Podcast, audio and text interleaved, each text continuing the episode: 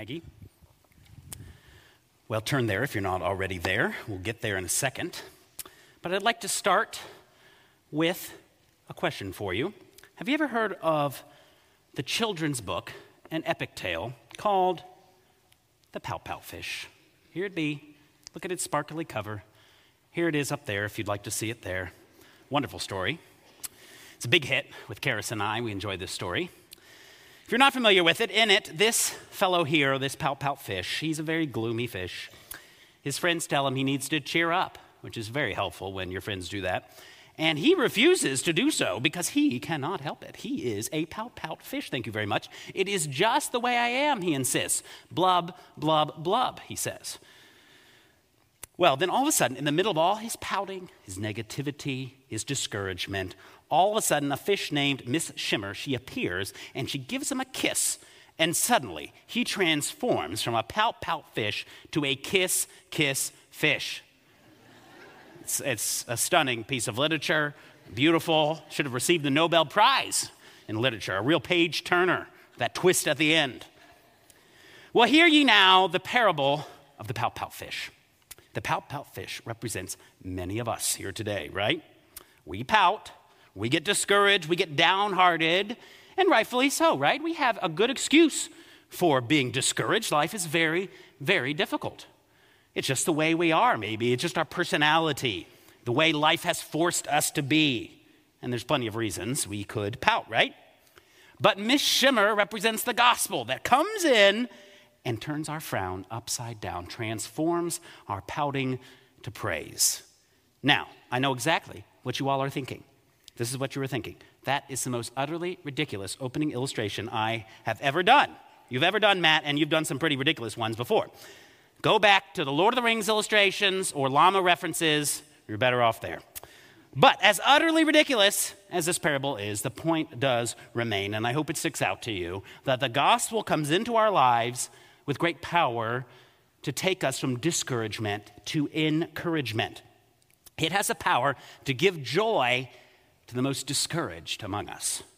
That is what we want out of the book of Ephesians. That's what we want in this church. We want a church that has that gospel culture we talked about two weeks ago. Not a church of, of, of pouters, but a church of praisers who just can't get over the amazing reality that Jesus died for them saints who cannot help but be positive even in the most difficult of circumstances. We want to gospelize our discouragement and our complaining with the truth of the gospel. And that's what I hope this message does for you this morning. But I want you to know, uh, despite what you are experiencing, despite everything that's happened to you this week, despite feeling maybe as you scroll through Instagram that everyone else has a better life than you, don't we feel that at times? Despite all of that, right now I submit to you that you could not have a better life. You have a great life. You, yes, you have a fantastic life. How could I possibly say such a thing? Well, because you have a great life in Christ. If you are in Him, if you've accepted Christ, your life is 100% for a fact great. And if you don't believe me, we're going to look here in Ephesians 1 and see this passage prove to us the realities of our life, and they are great. It'll show us that we have a great life. It'll show us that we have a great church and that God is on the move. He is working here in our midst with all our flaws and all our failures.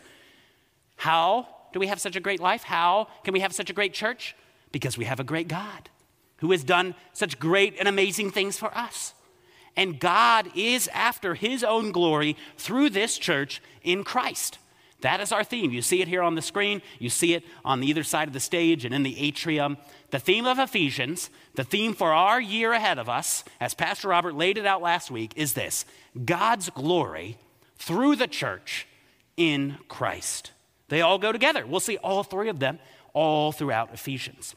God's glory shining radiantly through broken, simple, messy churches like ours is, all because we are in Christ. In Christ, it changes everything about our lives. Being in Christ means joy, not pouting. It means a life of significance, of purpose, of power, A life lived to the glory of God is a great life no matter what happens to you. Now, I am not trying to minimize by this the pain and brokenness of your lives. I'm just trying to encourage you that there are still, in spite of the pain, great things that are true of you right at this very moment that no person, that no job, that no rainy week, that no worldly power could ever take away from you. I know good and well that we live in a broken world, and I look out at this audience and I see many, many broken people by all sorts of different circumstances, by relational tension, by jobs that are just so, so stressful and, and difficult bosses weighing down upon you, by death and the devastation that grief brings upon you. We are broken people. And there are terrible things that have happened to us and will happen to us continually in this broken world. And so I know your life is broken in some way, and my heart breaks for you. Life is broken in the physical world, and Satan is active, and the evil one is at work. And don't you sometimes pause and think to yourself, man, I really detest what the evil one is doing in our midst? You ever think about that? Man, just the brokenness, the devastation, the ruin of lives around me or your own life. Oh, man, he is at work. He is doing terrible things and sometimes you just pause and hate Satan for a moment. And you just have this anger rile up in you. I think sometimes it's appropriate anger at all the destruction that the evil one, that sin, that even our own flesh, that this evil world brings upon us, the ruin of life. I know it's a, a good piece of fiction, whether a movie, a show, or a book, when I hate the villain. You know? You ever read something and man, you just want to go through the pages of that book and you want to sock that villain in the face. He just is driving you crazy. He's just an evil villain doing terrible things. Or, or, or just get real angry at that, the villain on the screen and man, he just drives you crazy. That's how we sometimes feel about the evil one, the real villain behind all villains, the one ruining so many things. I think it's appropriate at times to mourn that, to grieve through that, to feel just the difficulty of, of living in a broken world. But we can't stop there because there is a greater reality right now. There is a spiritual reality that is realer than all the very real pain that you experience in this life. You may be cursed with every physical curse on earth and your life just, just falling apart. But look at what Paul says in Ephesians 1 3 is true about you right now. Look at Ephesians 1, verse 3. Let's read it again. Blessed be the God and Father of our Lord Jesus Christ, who has blessed us in Christ with every spiritual blessing in the heavenly places. Did you catch that? That's profound. That's encouraging. You in Christ, at this very moment, if you are in Him, you are blessed with every single spiritual blessing in the heavenly places. That's incredible. I know it doesn't feel like that at many times in our life, but it is true. In Christ, you right now are blessed. You have a great life, and you have an even greater life to come when He will put all the broken pieces back together. As one commentator put it, the devil may curse, and he does. We see that. But if God blesses, what does it matter? If God has his blessing on us, nothing can thwart that. Another writer says, The devil knows your sin, but Jesus knows your name. Others may curse you out, they may discard you, they may reject you, they may even persecute you. Life may beat down upon you, but in the midst of all that, this is true of you. God has blessed you and granted you a spiritual reality that this terrible, broken world can never shake it, can never take it away. As the song reminded us, when Satan tempts us to despair, and doesn't he? Man, I think about my life this past week. He puts those lies in. He causes us to despair. I got so discouraged, all of the, the, the brokenness in my life and others. Oh, you're just tempted to despair. What hope is there? But the song says, when Satan tempts you to despair, what should you do? You should look up and see him there who did what? Who made an end to all your sin.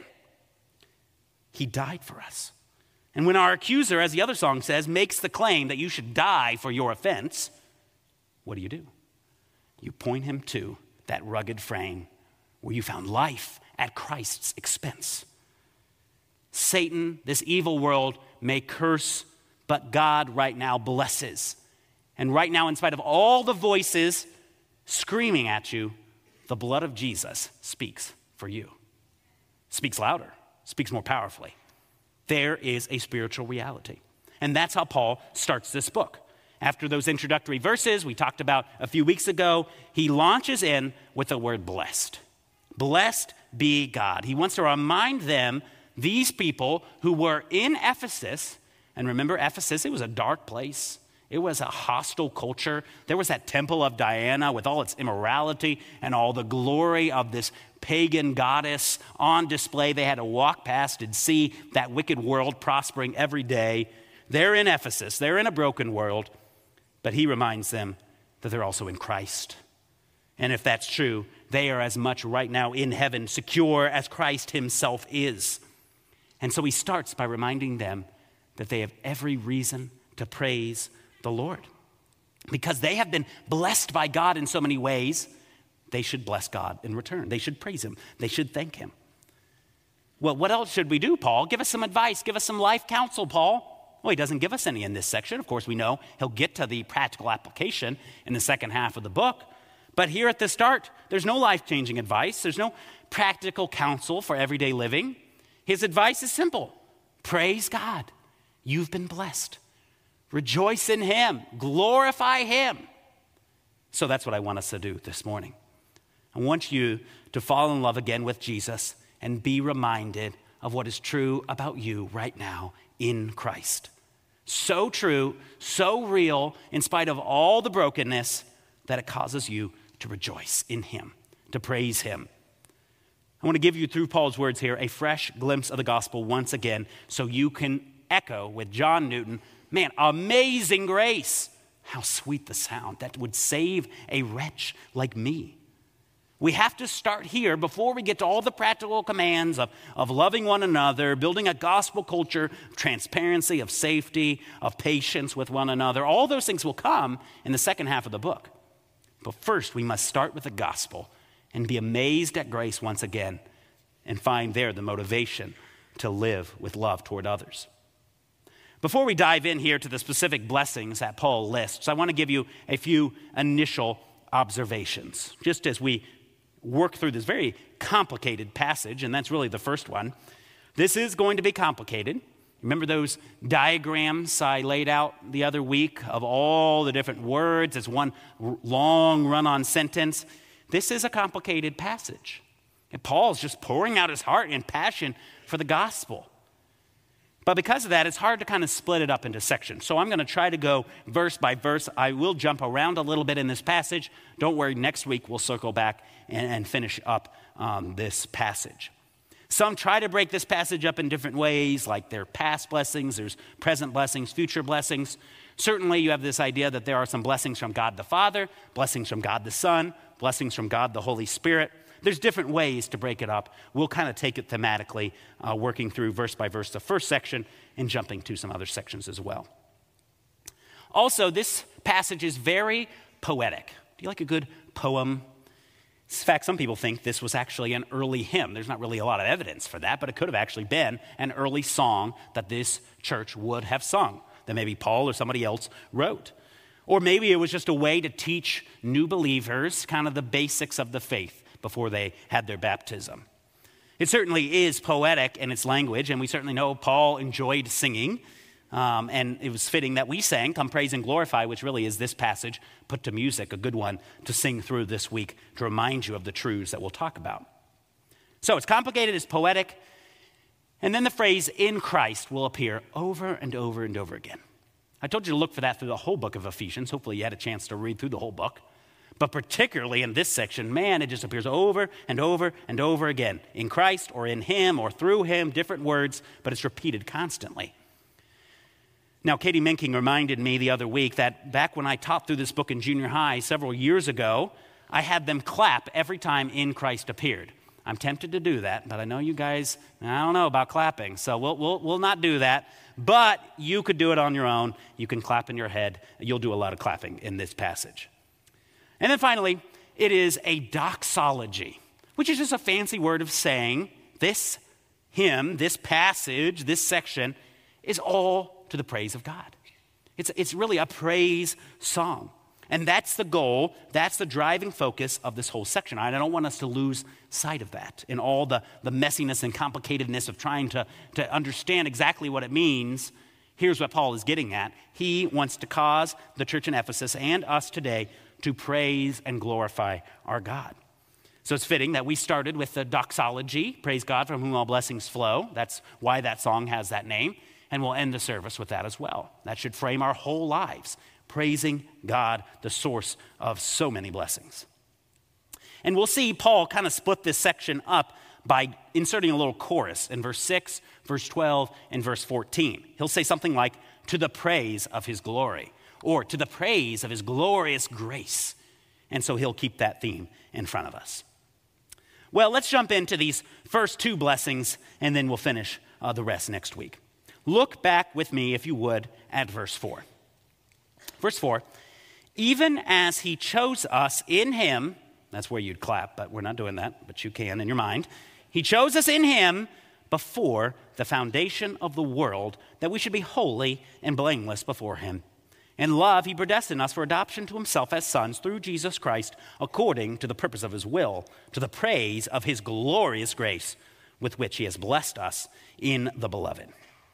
So, the first blessing we see here is verse 4 You are chosen. You are chosen.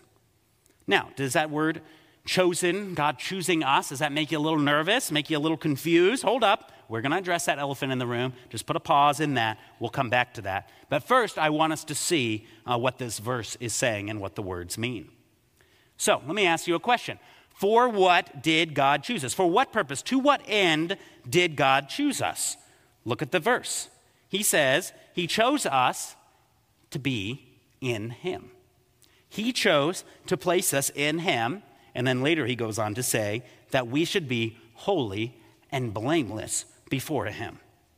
So, the goal of God's choice, what he was after there, was to place us in Christ. There it is again. To unite us with Christ. And so, because we're in him, what's true of Christ is true of us. So, just as Christ is holy and blameless, and he is, right? Man, Christ never sinned once. He lived a perfect life. He is God. He is holy and blameless.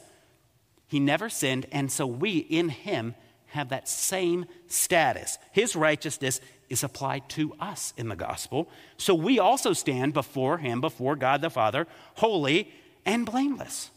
This is amazing.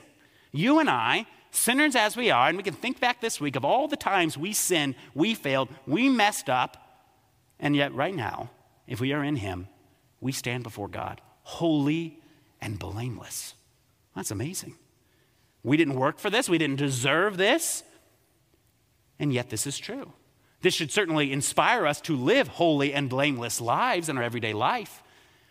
But it's also true of us right now at this moment. We are holy and blameless. We are saints. Remember, that's what Paul calls us.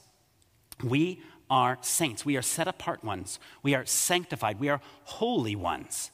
In spite of whatever's going on in our lives, if we're in Him, we are saints. Now, when did this happen? When did Paul say this happened? Look back at the verse. He says it happened before the foundation of the world. This simply means before creation began, before this world ever came into being. God did this in eternity past, which really shouldn't be called the past because there was no time at all back then. God is a creator of time, and this happened before time and creation began. God's always existed, He created time, He had His purposes set out before time began. And this, as difficult as it is to wrap our minds around it, this would actually be very encouraging to us. Because don't you get sick of how fast or how slow time moves? Doesn't it just wear you down how time goes and it flies and your kids grow up or your loved ones pass away? And then, yet, when you want time to go slowly, uh, when you want time to go fast, excuse me, time just slows down and it mocks you and you're sitting there bored and you wish it would move on. Time is not a pleasant friend of ours. We can't control it. Instead, it rules our lives and it ruins many of our lives sometimes. And yet, God rules time. He is the time authority, the Lord of time. and before he set clocks spinning in motion, before time began, before creation, Paul says he chose us. One commentary writer encourages us this way A God who chose you before time, when only he existed, he will not leave you victim to the time and tides of life. That's encouraging. That's very encouraging. Well, so that's being chosen. Let's move on to the second blessing, which ties super closely in with this one, and that is verse 5. Look down at verse 5. Paul says, Not only are you chosen, you're also predestined. Predestined. That's not a word you use in everyday conversation, is it? Unless you're just really smart. I don't know how you would even use that in everyday life. Uh, or unless you're Emperor Palpatine, in which you say, Fulfill your destiny. I'm not going to do his voice although I'm sorely tempted to. Um, this is not that ty- type of destiny that we're talking about here, this evil destiny. God's predestination means he appointed something ahead of time. That's what the word means. He has a plan. And please note that just as with his choosing of us, so now with his predestining of us, it is done in love. That's the phrase that comes in between these two blessings, so much so that we're not sure which one it applies to. It kind of applies to both. He chose us in love and He predestined us in love. It was all out of His love for us. Now, for what did He predestine us? Let's ask that same question of this section. Well, look at verse 5 and you'll see that He predestined us for adoption as sons. So this isn't an impersonal picking. Our destiny is to be his children, to be in a relationship with him as our father. As the song says, Jesus commands my destiny. And he uses a metaphor here of adoption, which is a powerful metaphor we see in a number of places in the scripture of what God has done for us. I know several of you have experience with that, maybe some painful, but some very beautiful. I'm very encouraged by our foster care ministry here in this church and all the good work many of you do, whether you're participating in foster care yourself or you're supporting those who do. You're actually, in doing that and participating in that, you're picturing the gospel itself. You are following the example also of our Christian forebears in the early church in this time. Because you see, in Ephesus and in many Roman cities, if a child was unwanted for whatever reason, but particularly if it was a girl and a rudimentary abortion was not performed, often the kids would be discarded. They'd be taken out to the hills around Ephesus and they'd be left on the side of a mountain to die of exposure. And there are records, according to one preacher, of Christians going up on those mountains and taking those babies and adopting them for their own and bringing them home and giving them a home and a place to belong. And that's beautiful. That is a beautiful thing. From even the early centuries, we Christians were a pro life people. Christians dedicated to preserving the lives of both born and unborn. To be a Christian was to be pro life. And even today, we continue that same path, dedicated to acts of preserving all life. And it's appropriate, last Sunday was Pro Life Sunday. May we always continue to follow in the footsteps of those early saints and be dedicated to life and doing whatever we can to support it, fostering, adopting, supporting pro life ministries, advocating in every sphere of life for a pro life holistic ethic. But here, Paul uses that metaphor of adoption, which would have been prevalent in that time, and he uses it to describe us. We were like those babies left on the side of the mountain, rejected unwanted, unloved, discarded. But God, with mercy in his eyes, he came down and he picked us up out of the dirt and he brought us home. He gave us a place to belong. He became our father and we his children. That's amazing. But that's not it on this metaphor of adoption. Skip down and look a little further into verse 11, and Paul will come back to this illustration. Look at verse 11, and you'll see not only are we adopted, but we also get an inheritance. He says, In him we have obtained an inheritance, having been predestined. So, another purpose of predestination was to allow us to obtain an inheritance. Not only are we adopted, but we're also given the status of adopted children, and we can inherit all that God has for us, all the benefits of being one of God's children this glorious future inheritance. We are his heirs. We are God's royal family. Now, I don't know what you think of the royal family. Some of you might like them, some of you might very much not like them. I don't know what your feelings are, but I can tell you this King Charles, Queen Camilla, William, Kate, and I suppose we'll include Harry and Meghan. Some of you might not like that. We'll throw them in there. All of these royals and all their pomp and their glory and all the wealth and prestige that they have, they pale in comparison to the glory of the inheritance and adoption that God has given us. He is the King of Kings. So, yes, William may inherit the throne one day, and he'll get to wear the fancy clothes and participate in all the strange ceremonies, but that is nothing compared to what you and I will get to experience as inheritors of, as the children of God. One day, the Bible tells us, we will even reign with Christ. He will be on the throne, and we will be right there with him. What a blessing for us! discarded as we were, sinful, messy, now we have every spiritual blessing. And this is an amazing one. We're adopted and we get this inheritance. Well, how were we adopted? Flashing back to verse 5, he says, We were adopted through Jesus Christ, which is really just another way of saying in Christ. Everything that happens to us happens to us in Christ through Christ, for Christ's glory. So that we were adopted through Christ, and then why were we adopted? Well, in verse 5, he says, according to the purpose of his will. In other words, that was the choice of God.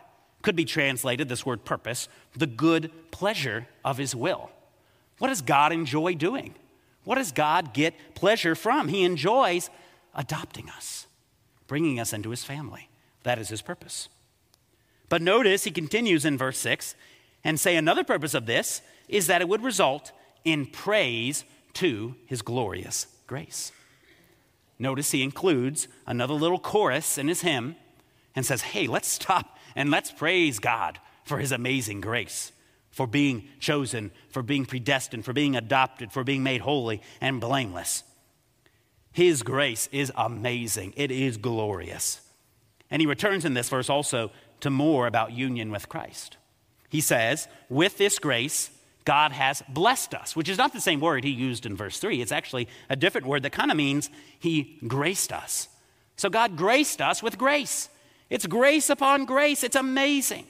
And he did all this in the beloved, Paul says, which is uh, just another way of putting in Christ once again. He has placed us in his beloved Son, in Christ, which means we too are beloved. Well, that's encouraging for our week, isn't it? Since you are in Christ, God looks upon you the same way he looks upon his beloved Son. He is well pleased with you. You, right now, are beloved. You are in the beloved one. Wow, that's encouraging. Hopefully, you get an understanding from these verses how amazing these blessings are. But now, as promised, let's address the elephant in the room. How does all this work? Some of you have been thinking it all along. How, how can God choose and predestine people? I mean, isn't that a bit unfair of him? It's kind of arbitrary. Like God just out there picking his favorites, and we don't have any choice in the matter, no agency. This concept goes against our natural American sentiment of having equal opportunity for all, right? And the independence to make our own choices, to shape our own lives. Well, perhaps it brings up some bad memories, like getting picked last for the dodgeball team. They're picking teams, they picked all their teams, and there you are standing there. You're the last one to be picked. Not that I have any personal experience with that at all. Um, but if I did, the joke was on them because I was actually pretty good at dodgeball, I'll have to say. I was very good at the dodging part, not the throwing part, so maybe that's why I was not picked.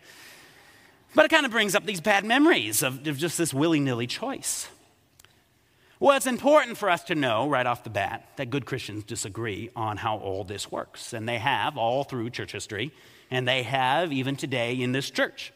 In fact, even within my own Bible study in this church, I have a good friend who believes one way and a good friend who believes the other way, and we all get along and we all have a wonderful time together.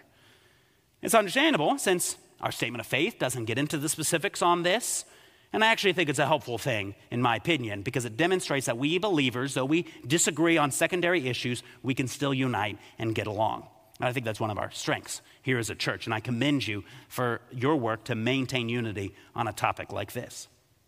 I'm also not going to pretend to solve this difficult doctrine today, but I do hope to maybe provide a little bit of clarity for you that'll enable you to do a little bit of further study on your own. And of course, we pastors, myself included, are always available if you have any further questions. So, how do we make sense of this choosing and this predestination? Well, I think we make sense of it by going to a parallel passage in Romans 8. You can turn over there if you'd like. Romans 8, 28 through 30, kind of gives us a little bit more detail about how this works. And Paul there lays out a logical, or some would even say a chronological ordering of God's choice this, then this, then this, then this. And so, if you look at verse 29 in particular, Paul says that those whom God foreknows, he predestines. And then in verse 30, those who he predestines, he calls, and those he calls, he justifies, and those he justifies, he glorifies. This is what's called the golden chain. You can see I tried to lay it out there for you, the links in this chain. Now, there's some question as to where Paul's word that he used here in Ephesians 1, the first word he used, that God has chosen us or elected us, where does that fall in this? Paul doesn't use that word here. Well, some would say it falls before foreknowledge, some would say after, some would say it just means the same thing. We're not 100% sure, but for the sake of argument, let's say that foreknowledge comes first. So, your question becomes great. What is God's foreknowledge? Another word we don't use very often. Well, this is where two sides are formed. One side says that God's foreknowledge here literally means to just know a fact ahead of time. So God knew from the foundation of the world who would later choose to put their faith and trust in Him, who would believe in Him. And so He chooses those people on the basis of their future of free choice to believe in Him. And this makes some degree of sense. But the other side says that foreknowledge means a little bit more than that, more than just knowing a fact ahead of time. More than just knowing intellectually, okay, this thing is going to happen. Of course, God knows everything, so it's not a matter of whether He knows everything, but it's why he made this choice. And they would say foreknowledge is a more relational term of setting favor on someone beforehand. Now, how would they come up with that? Well, they'd point to passages like 1 Peter 1:20, which says that Jesus was foreknown before the foundation of the world. Does that mean that God just knew the facts about uh, what Jesus would do? No, it has to mean more than that seems to mean in that passage that God had this planned out ahead of time, that he set his favor on Christ. And we see the word know used in that regard all throughout the scriptures. Not just God knowing our names, but also having a special relationship with his people. And so they would say foreknowledge is interchangeable with more of the idea of God choosing, setting his favor on people ahead of time. Now, notice that both views here say that God chose ahead of time. That's not up for discussion. It's a matter instead of why he chose. That's where the disagreements come. Is it because one day we'd later choose him, or because he just sovereignly decided that would be the case? All right, now you're saying to yourself, great, my brain is oozing out a little bit, but I'm doing all right. Which one is the correct answer, Matt? Well, my goal is not to necessarily convince you of one of these particular views, but challenge you to do your own study and come to your own conclusion based on what the Bible says, not based on your background or your preferences of what you've heard. Read the Bible and come to your conclusions, particularly passages like Romans 8 through chapter 11. Uh, that would be very helpful for you. But with the permission of the pastoral team, I would like to share with you my personal view, which of these I choose, since you have a right to know what your pastors believe theologically. And I think it'll help us make sense and do justice to the passage in front of us back in Ephesians chapter 1. So I would take the second position. God chooses based on nothing other than his own sovereign will. Why would I think that? Well, go back to Ephesians 1. Back to Ephesians 1 and I'll lay it out for you here. Ephesians 1, look back at verse 5. He predestined us, Paul says, according to what? What does he say? According to the purpose of his will. It does not say he predestined based on our future faith or future choice. He says it was a purpose of his will. And he repeats this idea twice more in this passage. So skip down uh, to verse 9, another blessing. Uh, this will be a little commercial for next week. We'll go into more of the specifics of this blessing next week. But I do want to point out how Paul uses these same words here in verses 9 and 10. Let me read them. Making known to us the mystery, let me define that. The mystery, Paul will later define in chapter 3 of Ephesians, as just the fact that we Gentiles get to be included in God's plan in the gospel. Now, this is for all people. So, he's make known to us the mystery of his will according to, what does he say? According to his purpose, which he set forth in Christ, there it is again, as a plan for the fullness of time to unite all things in him, things in heaven and things on earth. So, this verse is laying out for us God's plan, God's purpose, God's will is actually very, very encouraging. He set this forth based on His purpose, His good pleasure, His will to reveal this to us that we can get in on this amazing gospel. And not only that, but He has a plan for the fullness of time, for the future. And this plan is going to be to unite all things in Him heaven, earth, He's going to unite everything in Him. In other words, what this complicated verse is saying is that God has a plan and that God is working that plan. It's His good pleasure.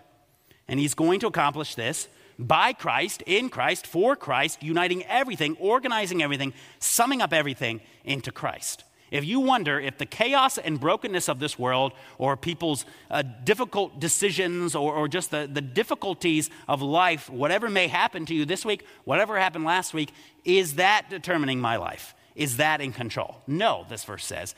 Chaos is not in control. God is in control, and He has a plan, and all is proceeding according to God's plan until we get to the fullness of time, and all things are made new, and all the broken things are put back together. That's an encouraging uh, verse there. I look forward to spending more time on that next week. But then skip down back to verse 11, which we talked about uh, a little bit ago, talking about, excuse me, inheritance. Notice he says this inheritance, having been predestined according to what? Well, once again, according to the purpose, a different word, but same idea, the purpose of him who works all things according to the counsel of his will. God is at work in this life according to his purpose, according to the counsel of his will, based on God's choice. That is his purpose. Now, we may not fully understand that. It's difficult to comprehend, isn't it? But what I believe Paul is telling us here is that God chose us based on his sovereign will. But remember, this comes in the midst of Paul saying, in love, he did this. He did this out of love. He's not being unfair. Remember, we all deserve hell, do we not? We're all sinners. God didn't have to save any of us, but in love, he decided to. And the Bible makes clear this choice has nothing to do with our character. In fact, 1 Corinthians 1 and James chapter 2 says that God intentionally chooses the least, the poor, the unwise, the unloved. And that's good news for people like us. It's as if God chooses the weakest dodgeball player to be on his team with nothing to offer him no merit of our own. It's all by His glorious grace. That's encouraging. Encouraging for sinners such as we are. Now, having laid that out, I want to be clear you don't have to agree with me. Good Christians disagree. But there are some things we must all agree on. Regardless of where we come down in our theological persuasion, here's some non negotiable biblical facts that we can all unite around. First of all, God is sovereign. The Bible makes it clear. God is the one who is king.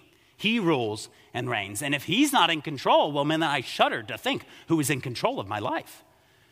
You may believe that God limits his sovereignty in some way, but we must all believe that God is still sovereign and in control. But secondly, mankind is responsible for his sin.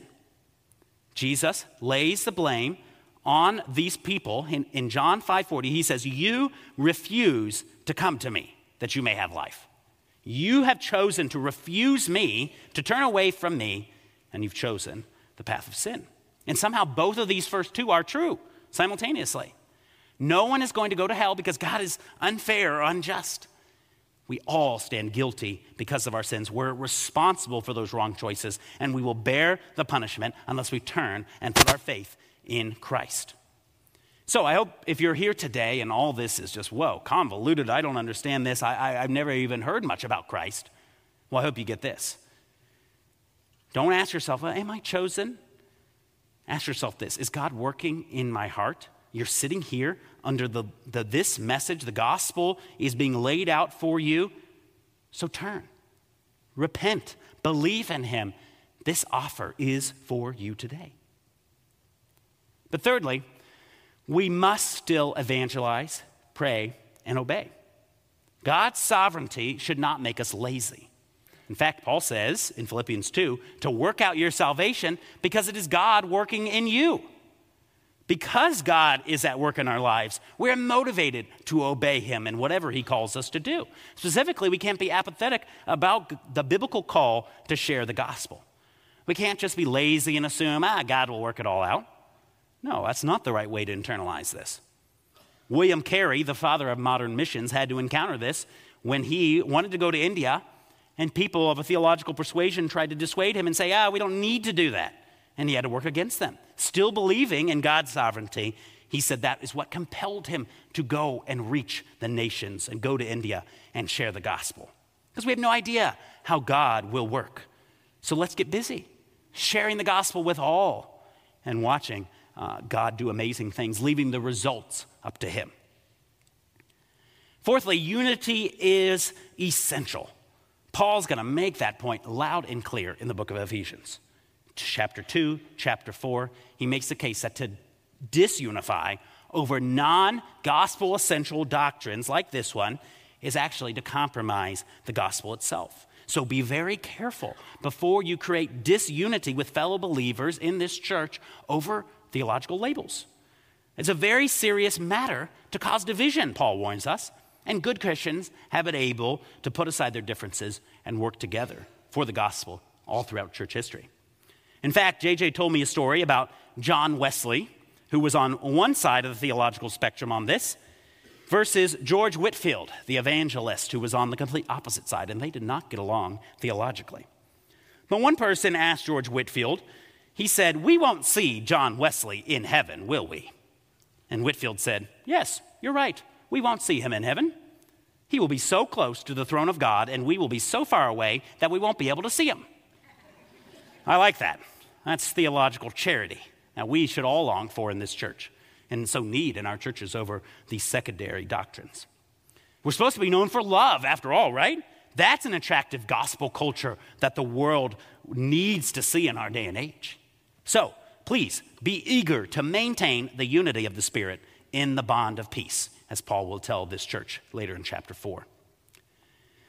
Then, theological tension is okay. Theological tension is a great concept that I was taught in seminary. It's the idea of being able to hold multiple things that are in tension but are biblical, being able to hold them both. I think that's something we need to do. Maybe you've been hearing me describe all this and you're just plumb confused because you uh, think that I have logically contradicted myself. And quite frankly, I probably have to some degree. In fact, go ahead and turn to your neighbor and say to them, This is confusing. Go ahead and do it. Say, This is confusing. Very good. You got it out there. It's confusing. How can God be both sovereign and man be responsible for his choices? We try to wrap our minds around this, but some things we just have to admit are beyond our comprehension. And that's okay because we'd expect a God who is above us all to be beyond our human ability to logic and understand, wouldn't we? But you say, doesn't this just cause doubt and confusion in our kids as we're trying to teach them how all this works and we have to admit that we don't know? Well, actually, I think that's a great thing to teach your kids. Say that good believers differ on things that the Bible is not 100% clear on. That's okay. It's better for them to know that in your home and to be taught that rather than to leave your home and suddenly discover that Christians disagree on things and that some things are not crystal clear.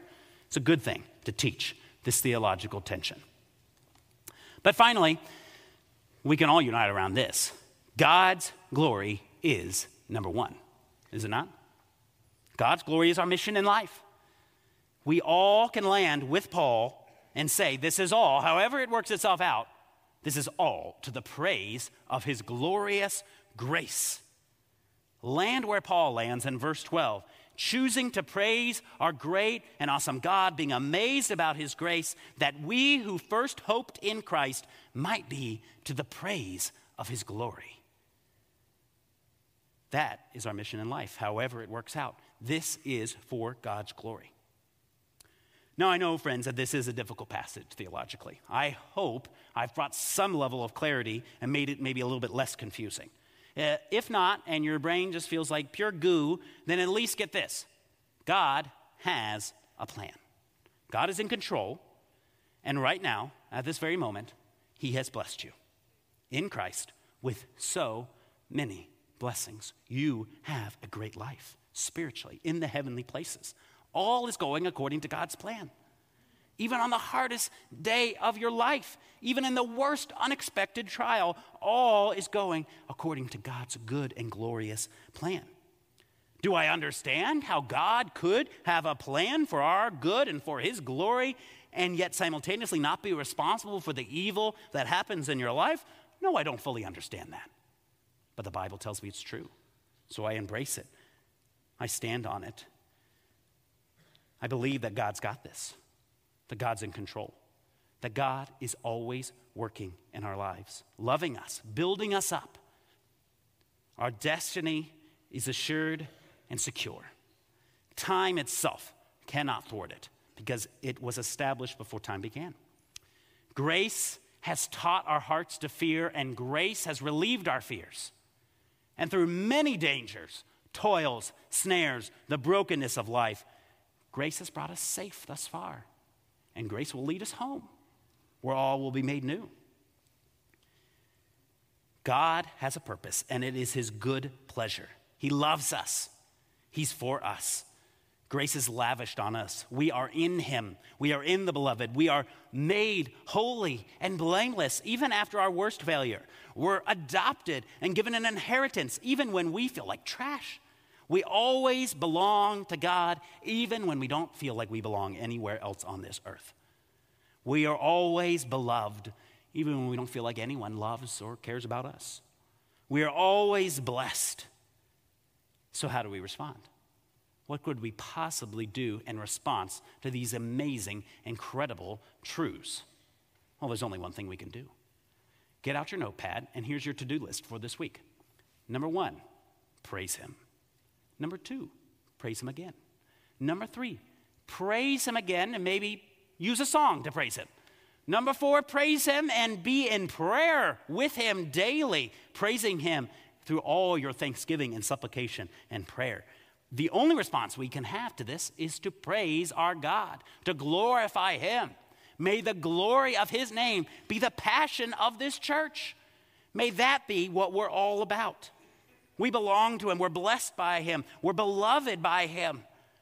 And how do we respond? Oh, we praise Him. We glorify Him, the King of Kings. All week long, every way we can find to do it, we're praising Him because we know that God is working.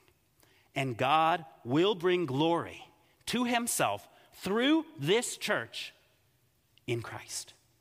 That is what is going on right now. No matter what's going on in your life, that is what is true of us today. God's glory is at work through broken, messy people like we are, this church, because we are in Him. We are in Christ.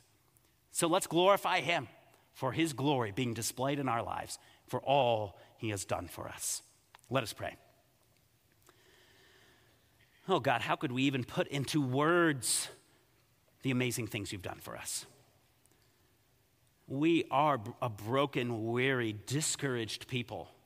And it's so easy to do that. I found in my life the pouting, the discouragement, the grumpiness. It's just so easy. There's so many reasons to do it.